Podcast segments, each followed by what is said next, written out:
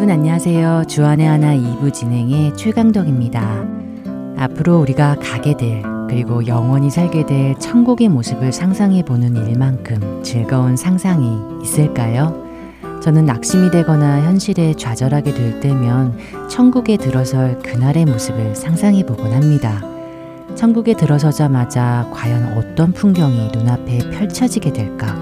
그곳은 과연 얼마나 멋진 곳일까? 우리들은 또 얼마나 영화로운 모습으로 변화되게 될까? 음, 그곳에서는 슬픔도 아픔도 없이 기쁨만이 충만한 상태로 영원히 살게 될 텐데 그 기쁨의 상태란 과연 어떤 느낌일까? 천국에서도 음식을 먹을까? 여러 나라에서 온 사람들이 모여 있을 텐데 모두들 어떤 언어를 사용하게 될까? 뭐 이런 상상을 해보는 것입니다. 그런데 그보다 먼저 더 중요한 것이 있습니다. 천국에 들어서자마자 예수님을 처음 만나게 되는 장면인데요. 예수님이 저를 보자마자 과연 무슨 말씀을 제게 해주실까 하는 것입니다. 사실 저는 예수님에게서 듣고 싶은 말이 있습니다. 잘하였다, 착하고 충성된 종아 라고 하시면서 내가 너에게 맡긴 일들에 진정으로 충성하였구나 라는 말씀입니다. 그렇게 말씀하시면서 환하게 웃어주시는 주님을 볼 수 있다면 얼마나 좋을까요? 여러분은 어떠신지요? 예수님을 처음 뵌 순간 그분이 여러분에게 어떤 말씀을 해주시기를 바라시는지요?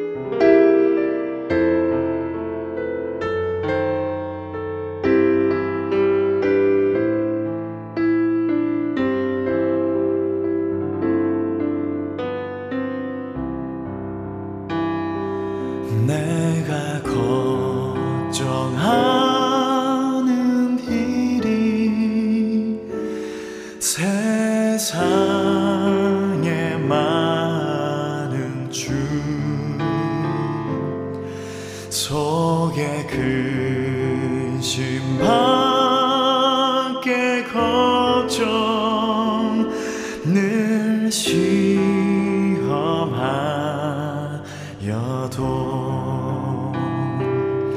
예수 보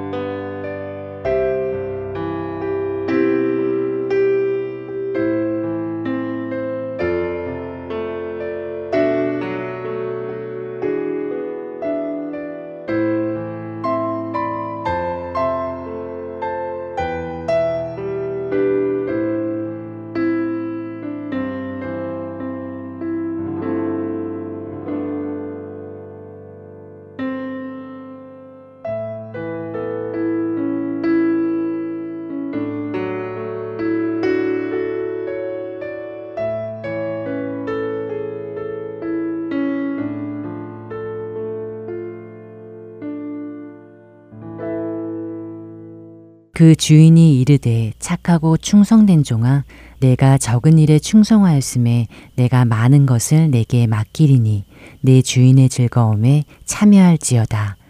마태복음 25장 21절의 이 말씀은 우리가 잘 아는 예수님의 달란트 비유의 말씀이지요. 예수님은 마태복음 25장 시작에 열처녀의 비유를 통해 천국을 설명하신 후에 다시 달란트의 비유를 들어 설명을 해 주십니다. 천국은 마치 어떤 사람이 타국에 가면서 그의 종들에게 달란트를 주고 간 것과 같다는 말씀으로 시작을 하시는데요. 그런데 문제는 주인이 종들에게 동일한 금액이 아니라 각기 다른 금액의 달란트를 주고 갔다는 것입니다. 어떤 사람에게는 다섯 달란트를 또 어떤 이에게는 두 달란트를 그리고 마지막 사람에게는 한 달란트만을 주고 간 것입니다. 그리고 19절에 이렇게 말씀합니다. 오랜 후에 그 종들의 주인이 돌아와 그들과 결산할세. 주인이 돌아왔을 때 그들은 자신이 얼마를 받았건 상관없이 주인 앞에서 결산을 해야 한다는 것입니다. 왜 그렇습니까? 그들이 받은 달란트는 자신들의 것이 아니라 주인의 소유이고 잠시 그들에게 맡기고 간 것이기 때문입니다. 그렇기에 그들은 그것들을 어떻게 사용했는지, 얼마를 남겼는지, 자신들이 얼마나 성실하게 썼는가를 각자 주인에게 보고를 해야 하는 의무가 있는 것입니다. 다섯 달란트를 받은 종은 그 길로 바로 가서 그것으로 장사를 하여 다섯 달란트를 더 남겼다고 말합니다. 그리고 두 달란트 받은 종도 그와 같이 하여 두 달란트를 남기게 되었다고 말입니다. 그러나 한 달란트를 받은 종은 어땠나요? 그는 주인이 죽어간 한 달란트를 땅에 묻어두었다가 그대로 주인에게 도로 줍니다. 당신은 무서운 사람이라 두려워서 그렇게 했다는 변명과 함께 말입니다. 그런 종에게 주인은 악하고 게으른 종이라고 책망하시며 그에게서 한 달란트를 빼앗아 열 달란트 가진 자에게 줘버리십니다. 하나님은 우리 각자에게도 그 사람에게 맞는 달란트를 맡겨 주셨지요. 그러나 우리는 어쩌면 내가 받은 것이 다섯 달란트인지 두 달란트인지 아니면 한 달란트인지 관심이 더 있는지 모르겠습니다. 왜 나에게는 두 달란트만 주셨을까? 그리고 저 사람에게는 왜 다섯 달란트나 주셨을까 하는 생각 말입니다. 그러나 15절에 보면 주인은 각각 그 재능대로 즉 그 사람의 능력에 맞게 가장 적절한 것을 주셨다고 말씀을 하십니다. 그렇게 다섯 달란트 받은 사람도 두 달란트 받은 사람도 주인에게서 똑같은 칭찬의 말을 듣습니다. 잘하였도다 착하고 충성된 종아 내가 적은 일에 충성하였음에 내가 많은 것을 내게 맡기리니 내 주인의 즐거움에 참여할지어다 라는 동일한 말을 듣게 됩니다. 주인의 관점은 그 이익이 얼마냐에 있지 않다는 것입니다. 하나님이 우리에게 원하시는 것은 얼마를 남겼냐가 아니라 맡겨주신 것에 얼마나 충성되고 신실하게 사용했느냐가 아니겠습니까? 우리 모두도 언젠가 주님을 뵙게 되는 날에 주님 앞에서 결산을 할 날이 올 것입니다. 주님이 주신 시간들, 주님이 허락하신 건강, 물질, 달란트, 그리고 우리의 생명까지 우리에게 주신 이 모든 것들을 가지고 얼마나 충성되게 사용했는지 설명해야 할 때가 올 것입니다. 그날에 우리는 부끄럽지 않고 당당하게 주님이 맡겨주신 것으로 주님을 위해 충성되게 살다 왔노라고 설명할 수 있을까요? 잘하였다 착하고 충성된 종아 하는 주님의 음성을 들을 수 있을런지요.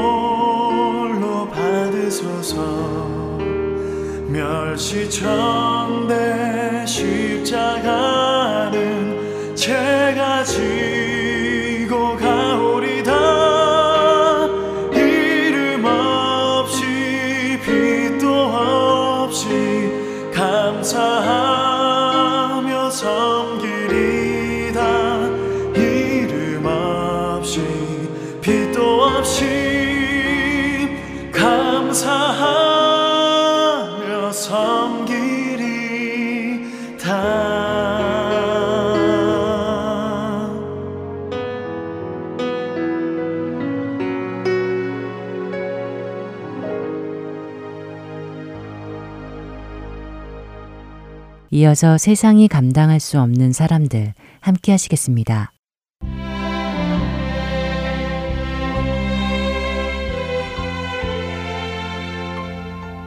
여러분 안녕하세요. 세상이 감당할 수 없는 사람들 진행의 강승규입니다. 지능이 부족하여 정상적으로 판단하지 못하는 사람을 낮잡아서 바보라고 부릅니다. 그리고 이런 의미에서의 바보를 영어로는 moron이라고 부르는데요. 이 moron은 헬라어 모로스라는 말에서 나왔습니다. 헬라어 모로스는 현실을 인지하지 못하여 정신이 없어 판단하지 못하는 사람을 뜻합니다. 그래서 헬라어 모로스나 영어 모런 그리고 한국어 바보는 모두 지능이 부족하여 정상적인 판단을 하지 못하는 사람을 의미하지요. 여러분은 혹시 여러분이 이렇게 세상 물정을 몰라서 현실을 판단하지 못하는 미련한 바보라고 생각해 보신 적이 있으십니까? 영어로는 moron, 헬라어로는 모로스, 한국어로는 바보라고 느껴보신 적이 있으신지요? 아마 그렇다라고 말씀하실 분은 별로 없으실 것 같습니다. 그런데 혹시 세상이 그리스도인들을 향해 이렇게 moron, 미련한 자들이라고 부른다는 것을 알고 계십니까? 세상의 가치관에서 그리스도인들과 그리스도인들이 믿는 십자가의 도는 미련한 것이고 바보스러운 것입니다. 고린도전서 1장에는 이런 그리스도인과 십자가의 도가 세상에서는 미련한 것으로 취급을 받는다고 말씀하십니다. 그것은 어쩌면 너무 당연한 것인지도 모릅니다. 창조주가 창조물을 위해 생명을 내어주고 왕이 자기 백성을 위해 목숨을 내어주며 죄 없는 자가 죄 있는 자를 위해 대신 죄값을 치루어 주는 것 이것은 말이 되지 않기에 세상 사람들의 눈에는 미련한 것으로 보일 수밖에 없을지도 모릅니다. 그러나 이 미련해 보이는 십자가의 도를 믿기에 세상은 이런 자들을 감당할 수 없었습니다. 여기 1세기 말 이렇게 미련해 보이던 사람들의 이야기가 있습니다. 세상이 감당할 수 없었던 그들의 이야기를 만나보겠습니다.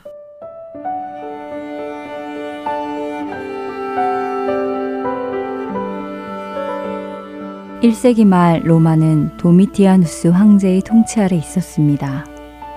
대부분 로마 황제들은 자기 스스로를 신격화하여 황제를 숭배하도록 백성들에게 강요했었습니다. 네로 황제와 칼리큘라 황제는 그런 황제들 중에서도 유명한 황제였습니다. 그렇기에 그들은 자신들을 신으로 섬기지 않고 오직 그리스도만을 섬기던 그리스도인들을 심하게 탄압했습니다. 오늘 말씀드린 도미티아누스 황제 역시 이들 못지않을 만큼 스스로 신격화하였고 그리스도인들을 탄압했던 인물입니다. 그는 기독교인이라면 자신의 친인척까지도 탄압했던 인물로 자신의 조카 도미틸라와 그녀의 남편 클레메스가 기독교인임이 발견되자 그들을 투옥하고 관계된 모든 기독교인들을 적발하여 처형하도록 명령하기도 하였습니다. 그가 그리스도인들을 싫어하는 가장 큰 이유는 그들이 예수를 왕이라 불렀기 때문입니다. 그는 자신만이 왕이 되기를 원했습니다. 그렇기에 예수를 왕이라 부르는 이들이 자신의 왕국의 반역을 꾀할지 모른다는 생각에 그는 그리스도인들을 핍박하였습니다. 그러던 어느 날 다윗의 혈통을 지닌 예수님의 친척인 그리스도인이 잡히게 되었습니다. 도미티아누스는 직접 그들을 신문하기를 원했습니다.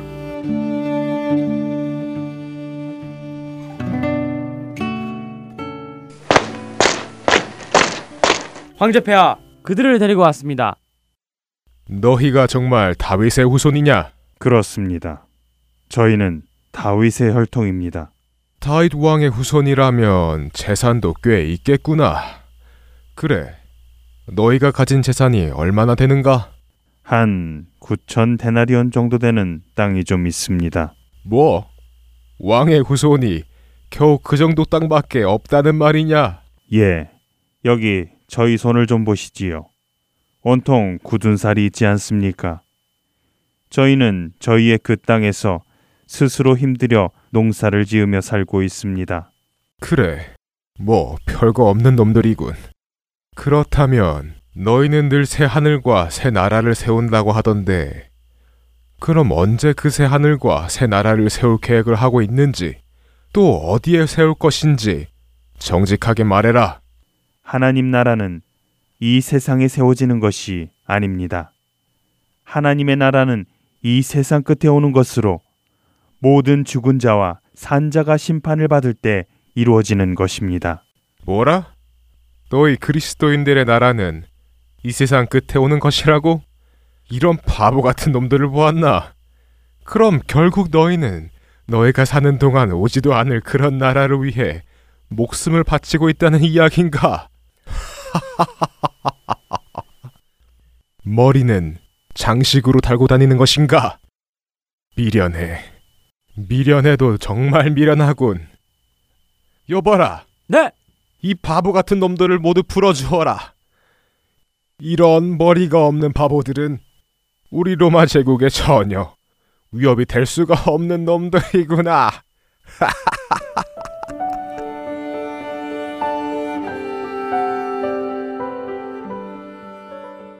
모론이라는 바보라는 뜻은 지능이 부족하여 현실을 제대로 판단하지 못하는 사람을 부르는 말이라고 말씀드렸습니다.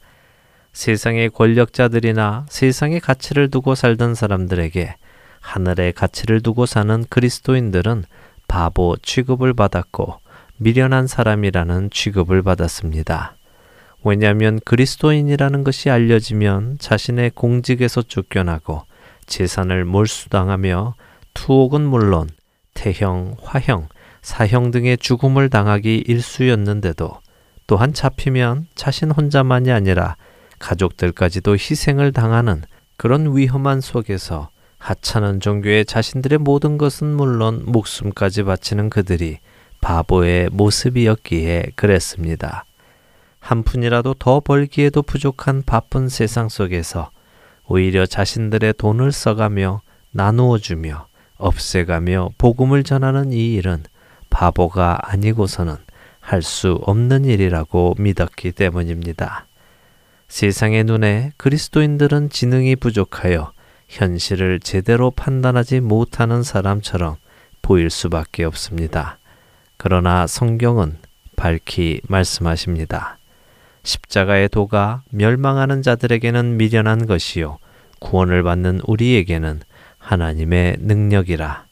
우리는 십자가에 못 박힌 그리스도를 전하나 유대인에게는 거리끼는 것이요 이방인에게는 미련한 것이로되 오직 부르심을 받은 자들에게는 유대인이나 헬라인이나 그리스도는 하나님의 능력이요 하나님의 지혜니라. 고린도전서 1장 18절과 23절 그리고 24절의 말씀입니다. 현실을 바로 보지 못하는 것은 그리스도인들이 아니라 사실은 진리를 감당할 수 없는 세상 사람들인 것입니다. 세상이 감당하지 못하는 사람들 마치겠습니다.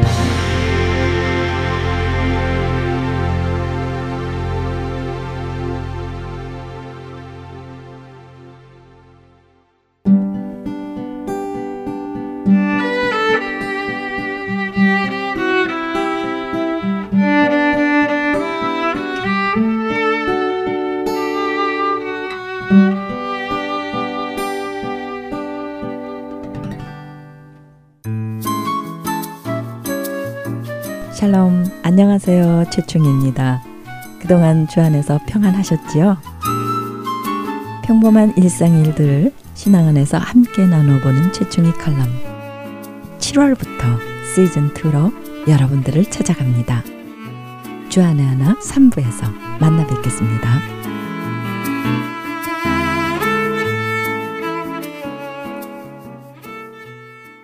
설교 말씀 함께 하시겠습니다.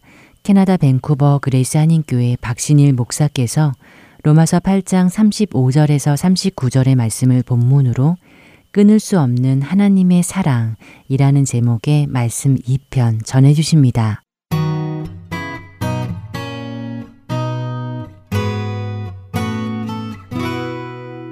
여러분은 지금 주변에 살아오시는 동안 여러분 살아있는 여러분 주변의 인물들 가운데 여러분을 가장 사랑하는 사람이 누구라고 생각하십니까? 자기를 가장 사랑하고 있는 사람. 하나님 빼고. 여러분, 우리가 정말 나를 사랑하는 사람이 있다면 여러분은 증거를 가지고 있을 것이에요. 만일 증거가 없다면 착각이에요. 젊은 사람들 가운데는 그런 사람들이 있어요. 세상의 남자들이 자기를 다 좋아하는 줄로 아는 여자들이 있어요. 근데 그게 40이 넘어서도 계속 가면 병입니다, 이건. 남자들도 그런 남자가 있어요. 세상의 모든 여자들이 자기한테 관심 있는 줄 알아요. 행복하죠, 그 사람? 진짜 행복은 거기서 오는 게 아니에요. 우리 사람은요, 한 사람만 나를 괴롭혀도 힘들고요. 진짜 나를 사랑하는 한 사람만 알면 그 사람 행복할 수 있어요. 우리 오늘 성경을 읽어 나가면서 오늘 우리에게 나눌 로마서 8장 35절로 39절은 복음의 구원이라고 하는 이 복음의 마침표를 찍는 본문입니다. 사도 바울은 1장부터 여기까지 지금 앞으로 이제 오늘 읽게 되는데 이 본문까지 나오면서 우리가 받은 구원에 대해서 정말 더 이상 두려워하지 말고 의심하지 말고 이거에 대해서 염려하지 말고 흔들리지 않는 구원을 예수님 의지하고 꽉 붙들라. 이것이 오늘의 결론입니다. 오늘 성경 로마서 8장 35절로 39절까지 하나님께서 우리에게 어떤 말씀을 주시는가 저는 이 성경을 읽어보니까 세 번 아멘 하면 딱 끝나더라고요. 아멘으로만 고백된다면 진짜 오늘 설교는 1분에도 끝날 수 있어요. 제가 한번 읽을 테니까 여러분 아멘 될 때만 아멘 하시면 됩니다. 제가 읽겠습니다. 누가 우리를 그리스도의 사랑에서 끊으리요? 환란이나 곤고나 핍박이나 기근이나 적시나 위험이나 칼이랴. 그 다음에 기록된 바 우리가 종일주를 위하여 죽임을 당케 되며 도살할 양같이 역임을 받았나이담과 같으니라. 그러나 이 모든 일에 우리를 사랑하시는 이로 말미암아 우리가 넉넉히 이기느니라. 38절 39절 내가 확신하노니 사망도 사망도 어떤 생명도 천사들이나 권세자들이나 어떤 악한 천사들도 어떤 권세자들도 현재일이나 장래일이나 능력이나 높음이나 기쁨이나 다른 아무 피조물이라도 우리를 우리 주 그리스도 예수 안에 있는 하나님의 사랑에서 끊을 수 없으리라. 아멘. 이것만 정말 믿는다면 더 이상 할 얘기가 없어요. 이 본문이 기록된 목적, 사도 바울을 통해서 성령님이 로마서 8장 35절로 39절을 기록한 목적이 뭐냐? 정말 이 목적은요. 내가 받은 구원이, 내가 예수 믿은 구원이 이 구원이 나의 연약함과 나의 실수로 인해서 혹시라도 잃어버리지는 않을까? 내가 주님 앞에 온전히 못 살면 구원을 거두시진 않을까? 이런 의심과 염려 있는 사람들을 향해서 마지막 결론으로 준 마침표로 준 본문이 이거예요. 결론은 뭐냐? 염려하지 말라는 거예요. 오늘 저는 여러분들과 그 이유가 뭔지, 왜 그런지 다시 한번 이 성경을 한번 세 단락으로 나눠서 한번 살펴보자고요. 왜 그런지. 왜 우리는 염려하고 있는지, 구원의 확신을 갖지 못하고 염려하는지, 여러분, 구원의 확신이 있습니까? 많은 분들이 있어요. 근데 어떤 분들은 확신을 못 해요. 어떻게 죄송하게 이걸 함부로 제가 알아요. 자녀들이 제일 불쌍한 게 집에 가서 자녀 노릇을 못하는 거예요. 자녀답게 못 사는 거예요. 종처럼 사는 자녀를 부모는 제일 불쌍하게 해요. 자녀답게 집에 가서 행동을 해야지. 하나님의 자녀는 하나님, 하나님의 자녀답게 살아야죠. 그래야 자녀답게 살수록 구원의 확신은 더 늘어나는 거예요. 더 강해지는 거예요. 오늘 성경을 보면서 왜 정말로 하나님께서 말씀하시는 이 우리의 구원이 흔들리지 않는 구원인가? 왜 확실한가? 그 이유를 성경을 통해서 한번 세 단락으로 나눠서 한번 보도록 하겠습니다. 35절, 36절. 35절을 제일 먼저 보시면 누가 우리를 그리스도의 사랑에서 끊으리요?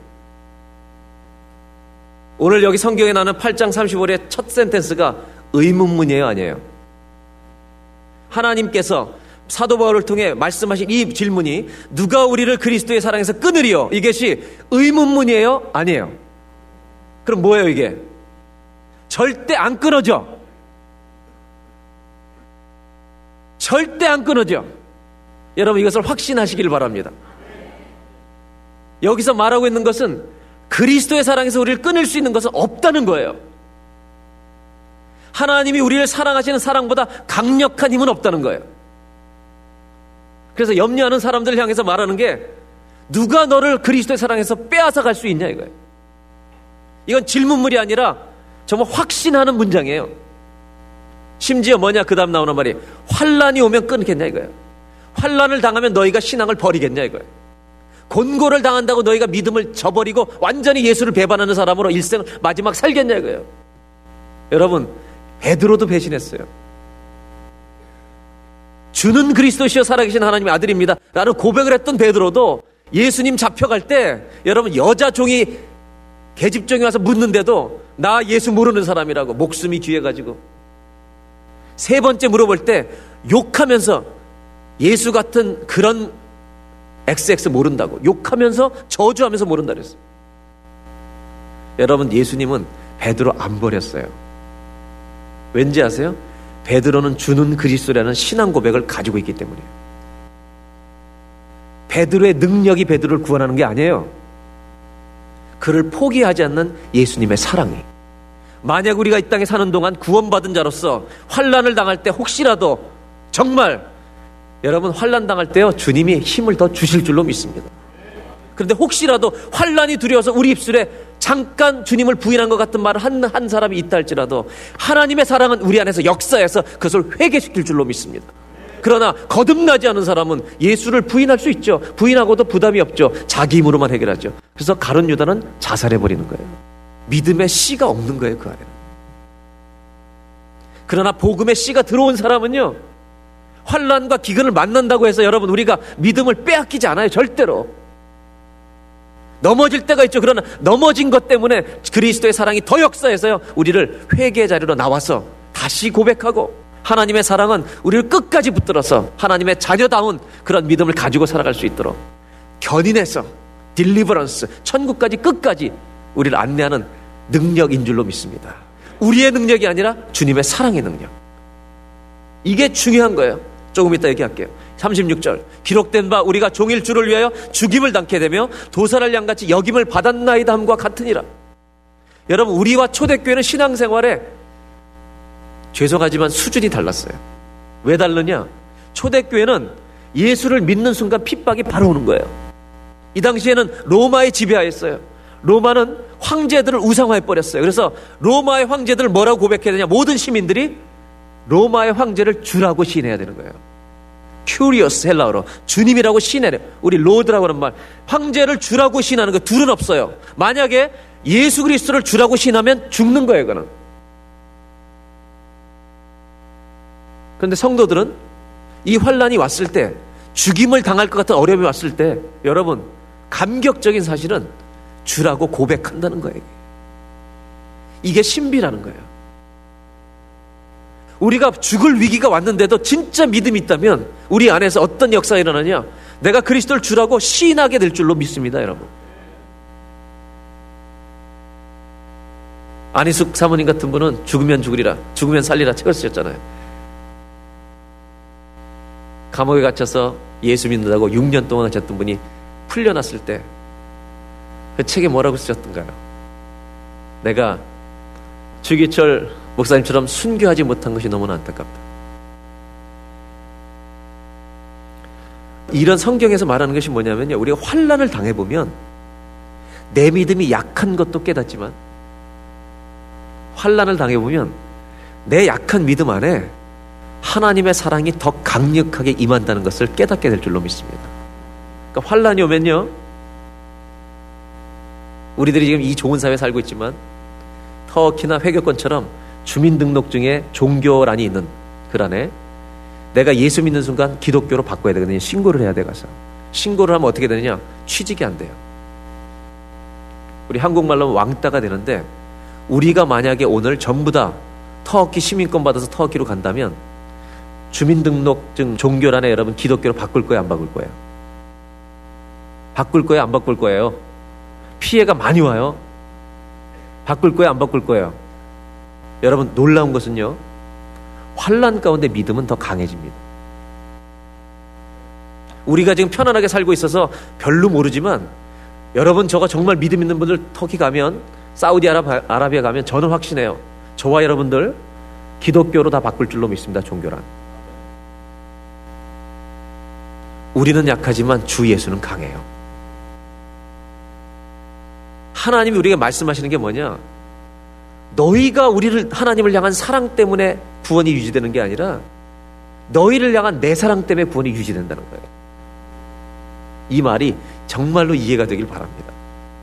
오늘 성경이 말하는 건 뭐냐? 환란, 핍박 이것도 영향력이 있다는 거예요. 우리를 잡아서 정말 믿음을 빼앗길 것처럼 정말로 위협한다는 거예요. 근데 그 위협이 올 때 그리스도의 사랑은 더 강력하게 나타난다는 거예요. 사도 바울이 초대교회 성도들의 체험을 가지고 말하는 거예요. 그래서 이런 마음이 드세요. 저는 자신 없는데요. 여러분, 신앙의 비밀이 하나 있는 거 아세요? 자신이 없어서 실패 한번 해보세요. 정말 내가 위기 왔을 때 주님을 시연해야 되는 자리가 왔을 때 주님을 거부해 보세요. 내 구원을 잃어버렸나 보다 낙심될 것 같으세요? 감정적으로 낙심이 밀려올지 몰라요.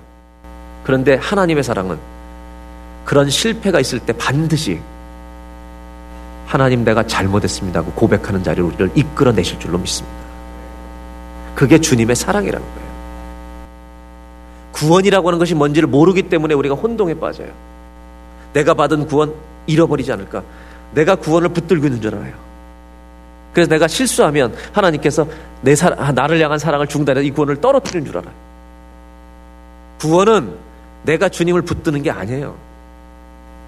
구원의 선물에 나를 맡기는 거예요. 내가 죽을 수밖에 없는 하나님의 진노 아래 있다는 걸 깨닫고 내 인생에 내 모든 손을 주께 맡기는 거예요.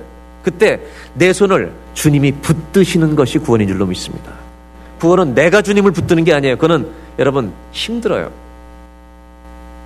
구원은 뭐냐? 내 내민 손을 하나님이 붙들어 주셔서 하나님이 나를 그 누구에게도 빼앗기지 않는 능력으로 우리를 붙드시고 천국까지 인도하시는 거예요. 여러분 비행기 타고 한국 가실 때 타고 가세요? 매달려 가세요? 나는 바람도 쐴겸 매달려 가리라. 여러분 죽습니다 그냥. 뜨자마자 죽어요 여러분. 비행기는 타는 거예요. 제가 구원을 이렇게 비유해 볼게요. 비행기는 한국 가는 비행기에 타는 것처럼요. 내가 예수를 믿는 순간 천국 가는 비행기에 타게 된 것인 줄로 믿습니다. 근데 중요한 건 뭐냐? 지금까지 교회가 이렇게만 복음을 가르쳐 놓으니까 무능력한 거예요, 사람들이. 로마서는 그거를 풀어준 거예요. 왜? 천국 가는 비행기를 탔다니까 다 안심되는 거야. 그러니까 어떻게 해요? 이제 내 멋대로 살아도 되는 반율법주의가, 무율법주의자가 나오는 거예요. 여러분, 더 놀라운 사실 아세요? 9월에 비행기를 탔는데 내 옆자리가 비어 있는 거예요, 다. 왜 비어 있는지 아세요? 성령님이 옆에 계신 거예요. 구원받은 성도들은 구원의 비행기에 타면 다 성령님이 옆자리에 계신데 안 보이는 거예요. 그분이 우리의 헬퍼예요, 헬퍼. 나의 위로자. 나를 돕는 자. 그래서 제가 그 비행기 안에서 구원 가는 비행기를 탔는데 조종사가 누군지 혹시 아세요? 천국까지 안내하는 조종사가 하나님이세요. 부조종사, 하나님 보좌 우편에 앉아 계신 분이 예수 그리스도예요. 내가 그 비행기 안에 들어갈 수 있는 이유는 딱 하나, 내가 가족 배경이 좋아서가 아니에요. 의롭게 살아서가 아니에요. 우리가 아직 죄인 되었을 때 우리를 사랑하시는 주님께서 하나님께서 우리를 위해 죄인 되었을 때, 못 쓸 때, 몹쓸 놈일 때, 예? 몹쓸 놈일 때 나를 위해서 대신 죽어주셔서 내가 그 예수의 피값으로 그 자격을 얻은 것이에요. 비행기 안에서 딴짓 하려 그러면 성령님이 우리 안에서 역사하시는 거예요. 성령님은 안 보여요. 그럼 스튜어디스는 누구냐? 구원받는 사람들에게 붙여주시는 사람들이에요. 이유가 동료의식. 동료의식이 생기는 거예요.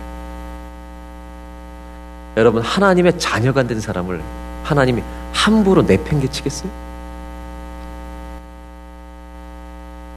오늘 성경이 말하는 게 뭐예요?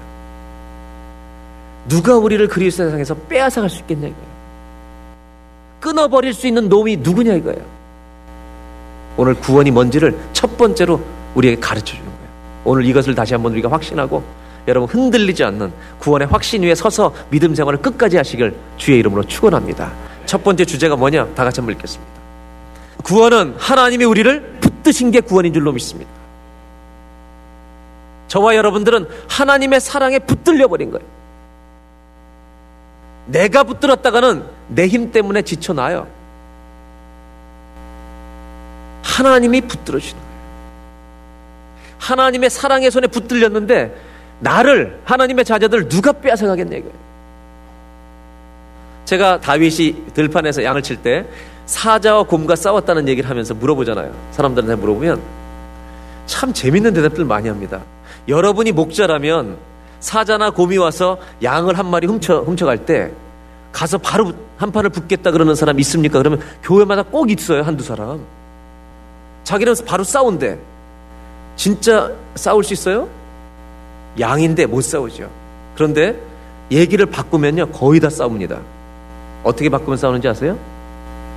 자기 자식을 데려가면 어떡하겠냐.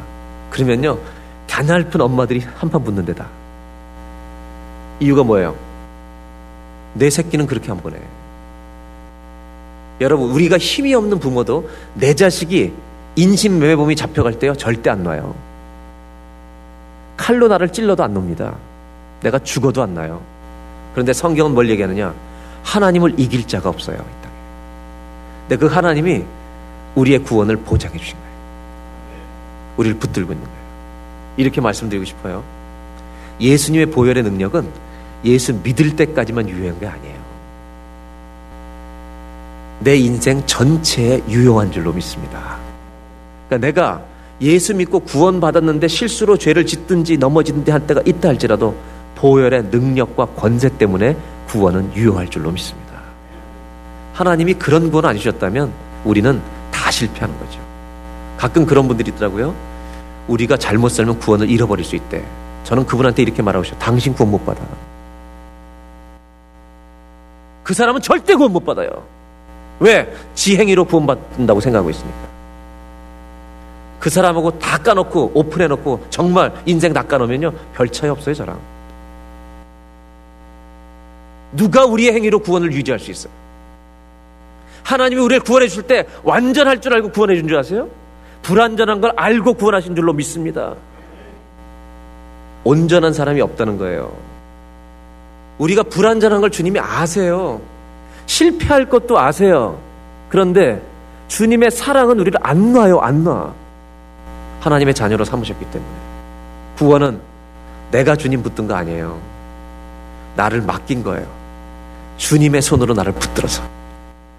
아무에게도 빼앗기지 능력의 손으로 붙들어서. 천국 가는 자리까지 견인해 가실 하나님. 그 주님을 찬송하는 구원의 확신을 가지고 날마다 살아있는 예배를 드리는 저와 여러분들이 되시기를 축원합니다. 이것이 하나님이 우리에게 원하시는 기쁨이에요. 경기도에 한 교회가 있는데요. 안산에 이 목사님이 신방을 갔어요. 근데 집사님 이 어머니 집사님 신방을 받았는데 그 테이블에 자기 아들 사진이 있는 거예요. 근데 아들이 어떤 사진이냐면 벌 받고 있는 사진이 있는 거예요. 보통 사진은 상 받는 사진을 넣어야 되는데 벌 받는 거예요. 얘가 야구 선수인데 엎드려서 벌 받고 있는 거예요. 그러면서 이 엄마가 아, 목사님한테 자랑스럽게 집사님이 자랑을 하더래요. 목사님 이 사진 이 사진이 왜 이렇게 벌 받는 사진을 해놨냐 그랬더니 목사님 이게 얼마나 자랑스러운 사진인지 아십니까? 뭐냐 그랬더니 야구 전국 대회를 앞두고 제사를 지냈대요. 우승하게 해달라고. 근데 내 아들이 예수 믿는다고 제사 못 지낸다 해서 벌 받는 거래요. 할렐루야. 국민학교 아이가요, 떳떳하게 넉넉히 이기느니라. 왜요? 주님의 은혜 때문에요. 만약에 우리가 그 자리에서 살짝 제사 지냈다면 하나님의 사랑은 그 심령을 흔들고 역사해서요 반드시 회개시키십니다. 왜? 하나님의 자녀이기 때문이에요. 이게 하나님의 사랑이에요. 어디서 이상한 복음 가지고 왔다 갔다 하지 말고요. 이상한 복음을 퍼뜨리지 말고 누가 우리를 그리스도의 사랑에서 끊으리요. 성경이 말하고 있는 진짜 복음을 전하는 저와 여러분들이 되시기를 바랍니다. 그 다음 37절 한 절을 더 보겠습니다. 두 번째 아멘입니다. 다 같이 한번 읽겠습니다. 그러나 이 모든 일에 우리를 사랑하시는 말미암아 넉넉히 이긴다. 영어 성경에는 우리가 이런 모든 문제를 정복하는 사람의 이상이 된다는 거예요. 넉넉히 이기는데 더 중요한 건 뭐냐? 여기서 중요한 열 단어는 우리의 주님을 향한 사랑이 아니에요. 우리를 사랑하시는 그분 때문에 이기게 된다는 거예요. 오늘 성경의 키포인트는 우리를 하나님의 사랑에서 누가 끊느냐? 우리의 능력, 우리의 사랑을 얘기하는 게 아니에요. 구원이 완성되는 것은 하나님의 사랑 때문에 완성되는 거예요. 그것이 오늘 성경의 하이라이트예요. 로마서 5장 8절을 보면 이런 말씀이 나와요. 우리가 아직 죄인 되었을 때 주님이 사랑을 주셨던 거예요. 다시 말하면 우리가 완전해졌거나 마음에 들어서 주님이 십자가에 죽어 주신 게 아니라 소망이 없을 때 우리를 사랑하셔서 죽어 주신 거예요. 그렇다면 소망이 없을 때에도 우리를 위해서 죽어 주신 분이 하나님의 자녀된 우리를 위해서는 얼마나 더 놀라운 사랑을 계속 베푸시겠냐 이거예요. 전 이런 생각을 해봤어요. 어떻게 하면 내가 내 자녀를 끊어버릴 수 있을까?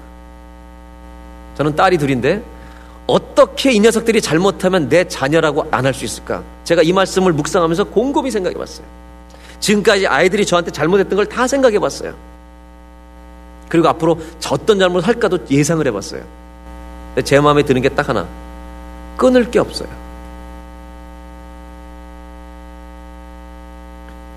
국민학교 한 1, 2학년 때까지만 해도 영어 성경을 읽어주면 애들이 잘 듣다가 3, 4학년 되더니 우리 아이들이 이러잖아. 어, 저희 집사람한테. 자기 전에 꼭 성경 읽어달라 그러다가 성경 읽지 말아달래 이제. 못 알아듣기 때문에 무슨 말인지. 엄마로서의 좌절감. 그날 밤 제 아내는 아이들한테 집 나가라. 이런 얘기 안 했어요. 지금도 쩔쩔매 애들을. 자식이 뭐길래. 사도 바울은 그래서 이렇게 얘기해요. 예수 믿는 사람들이 정말로 알아야 될 게 한 가지 있는데 이것이 사도 바울의 기도 제목이었어요. 자기가 교회를 개척하고 계속 옮겨 다니면서 가장 많이 가장 오래 있었던 사랑을 부뒀던 교회가 에베소 교회예요. 에베소 장로들과 헤어질 때 포옹하고 울면서 헤어졌어요. 그 에베소 교회를 위해서 기도하는 기도문이 에베소서에 많이 나오는데 1장에도 나오고 3장에도 나오는데 3장이 이렇게 말해요. 이러함으로 내가 하늘과 땅에 있는 각 족속에 이름을 주신 아버지 앞에 무릎을 꿇고 내가 기도하노니 비노니 기도의 내용이 뭔가 보세요. 그 영광의 풍성을 따라 그의 성령으로 말미암아 너희 속사람을 능력으로 강건하게 하옵시며 믿음으로 말미암아 그리스도께서 너희 마음에 계시게 하옵시고 그 다음이 중요해요. 너희가 그 주님의 사랑 가운데 뿌리가 박히고 터가 굳어져서 뭐 가운데요? 주님의 사랑 가운데 우리 믿음이 하나님의 사랑 가운데 완전히 뿌리 박히기를 원하는 거예요. 그 다음에 18절. 능히 모든 성도와 함께 지식에 넘치는 그리스도의 뭐를 알아요? 사랑을 알아. 그리스도의 사랑을 아는데 어떤 사랑이냐면 19절. 사랑의 넓이. 어떤 죄인도 다 용서해 주시는 하나님의 사랑의 넓이. 사랑의 길이. 그 주님의 사랑의 길은 구원받을 때까지만 사랑하신 게 아니라 구원받고도 실수하고 넘어지는 모든 사람들을 보혈로 덮으시는 끝까지 가는 사랑의 길이. 이 세상 어떤 사람도 생각할 수 없는 사랑의 높이. 그 어떤 부모도 헤아릴 수 없는 부모보다 몇 갑절, 몇 배, 몇 수십만 배 깊은 하나님의 사랑의 깊이. 이것이 어떠한 것인지를 깨달아. 하나님의 그 모든 충만하신 것으로 너에게 충만하게 하시기를 구하노라. 그러니까 바울의 기도는 한 가지였어요. 하나님의 사랑을 입체적으로 알았으면 좋겠다는 거예요. 오늘 성경 말씀에 37절 읽었던 말씀. 이 모든 일에 우리를 사랑하시는 이로 말미암아 넉넉히 이기느니라. 우리를 사랑하신 이로 말미암아 넉넉히 이기는 이유는 딱 하나예요. 내 능력이 아니에요. 그분의 사랑 때문에 그분의 사랑이 역사해서 우리가 이 모든 것에서 이기는 삶을 사는데 요한복음 1장 12절 예수 그리스도를 영접하는 자 곧 그 이름을 믿는 자들에게는 하나님의 자녀가 되는 능력을 주셨어요. 권세를 주셨어요. 하나님의 자녀가 되는 뭘 주셨어요? 권세. 권세와 능력의 차이가 뭐예요? 능력은 사람마다 다른 거고요. 권세는 다 똑같은 거예요. 오늘 예수 믿은 사람이나 30년 예수 믿은 사람이나 권세는 구원받는 권세는 똑같은 줄로 믿습니다. 기분 나쁘세요? 하나님의 구원받는 권세, 자녀되는 권세는 모든 사람이 동일하다는 거예요. 권세를 주신 거예요, 우리에게. 그렇기 때문에 우리가 이 모든 시험과 인생의 어려움과 실패에도 불구하고 우리가 승리할 수 있는 이유는 내 능력 때문에 승리하는 게 아니에요. 내가 예수를 믿을 때 하나님의 자녀되는 right, 권세를 주셨기 때문에 그 권세 때문에 예수의 십자가의 승리의 권세가 나의 권세가 되었기 때문에 그래서 그 권세로 우리는 넉넉히 죄를 이길 줄로 믿습니다. 그러므로 두 번째 나누고 싶은 우리가 받은 구원은 뭐냐? 이것이에요. 우리는 어떻게 구원을 이해해야 되느냐? 구원은 어떤 의롭게 살 수 있는 능력은 따라오는 것이지 그것이 권세가 아니에요. 구원은 예수의 십자가 승리의 권세를 우리가 받은 것이 구원인 줄로 믿습니다. 이것이 있기 때문에 우리는 끝까지 구원을 승리로 취하게 되는 거예요. 그래서 오늘 성경에 뭐라고 말하느냐면 이 모든 일에 우리를 사랑하시는 말미암아 우리가 넉넉히 이기는 일이라 어떤 환란, 핍박, 정말 실패가 완다 할지라도 여러분 우리는 구원에 대해서는 승리할 줄로 믿습니다. 왜? 예수 십자가의 승리가 내 승리가 이미 되어 있기 때문이에요. 그렇기 때문에 예수님 말씀하셨어요.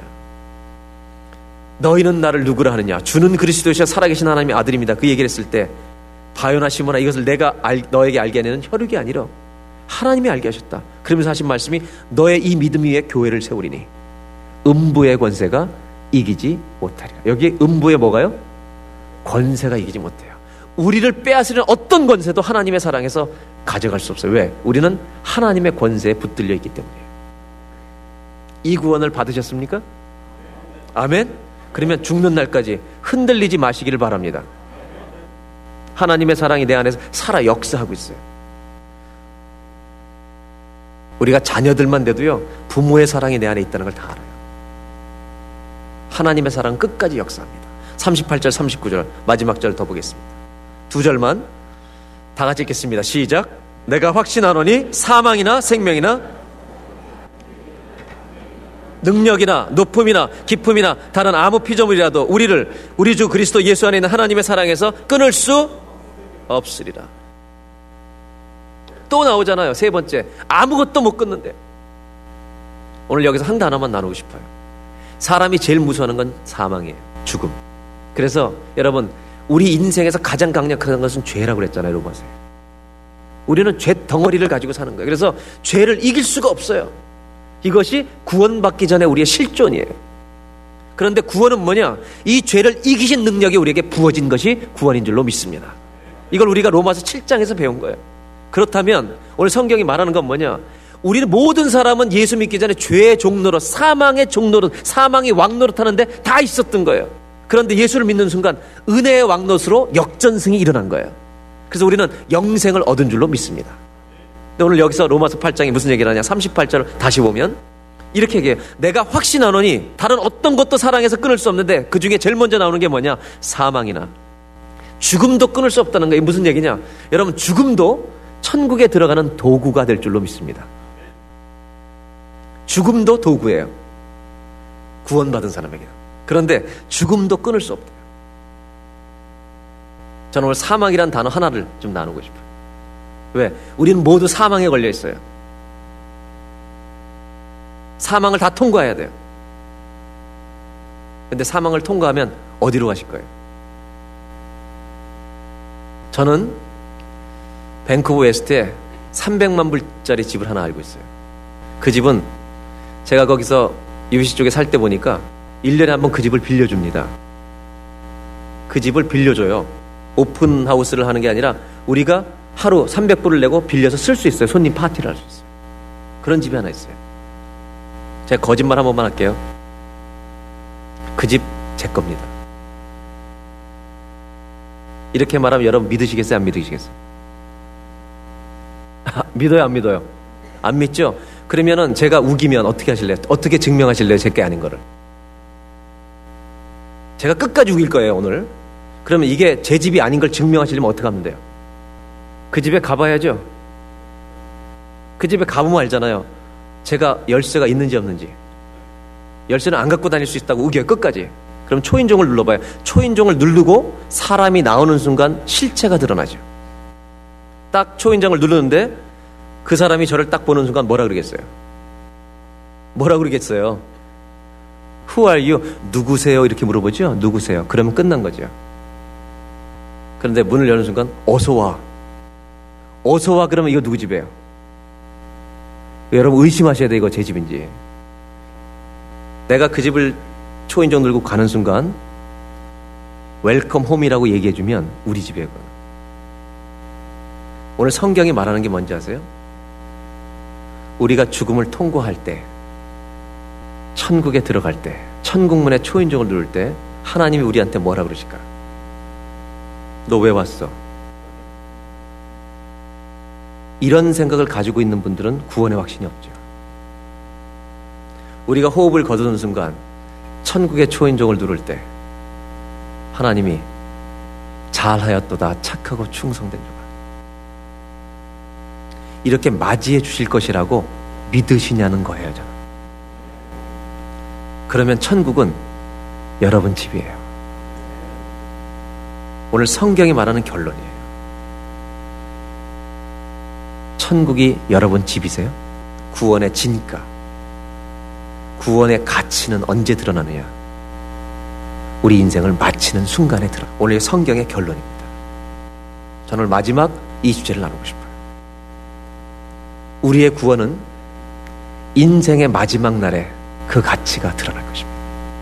저는 지금까지 우리 그레이스께서 목회하면서 딱 한 분에게 그런 얘기를 한 적이 있어요. 암으로 돌아가신 분이었는데 의사가 마지막이라고 그러시더라고요. 하루를 못 넘긴대요. 그래서 그 집에 남편과 딸들이 다 와 있는 곳에 갔어요, 병상에. 우리 교회에서 예수를 처음 믿은 분들이에요. 그리고 세례받고 집사님이 되셔서 제가 그 마지막 시간을 임종을 앞둔 분한테 그분의 손을 붙들고 기도하면서 귀 속에 이런 얘기를 했어요. 이제 하나님 나라에 가는 것입니다. 천국이 여러분의 집이라고 느껴지세요? 우리 모두는 인생의 마지막 날이 옵니다. 그날에 천국이 저와 여러분의 집이 되기를 바랍니다.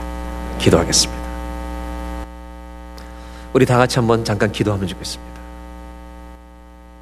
우리가 조금 마음에 들을 때 구원해 주셔야만 한다면 우리는 구원받지 못했을 것입니다. 하나님 우리가 구원을 시켜 주실 때 우리가 죄인 되었을 때 예수님을 보내 주셔서 십자가의 고난을 당해서 피를 흘려 우리의 죄값을 다 감당하실 때에도 우리가 구원받고도 연약한 자라는 것을 주님은 알고 구원하셨습니다.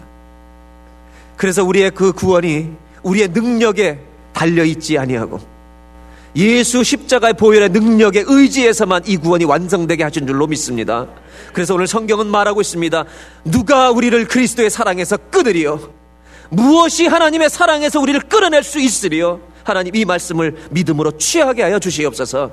우리 안에 의심이 사라지게 하여 주시고 구원을 잃어버릴까 두려워하는 염려가 사라지게 하여 주시고 우리가 숨을 거두는 마지막 순간 사망이 온다 할지라도 그 순간에 천국이 나의 집이라 고백하며 들어갈 줄로 믿사오니 그 믿음 안에 서서 우리 인생의 전부를 우리의 모든 물질을 우리의 모든 건강을 하나님 나라를 위해서 사용할 줄 아는 하나님 나라를 향해 걸어가는 순례자들이 되게 하여 주옵소서.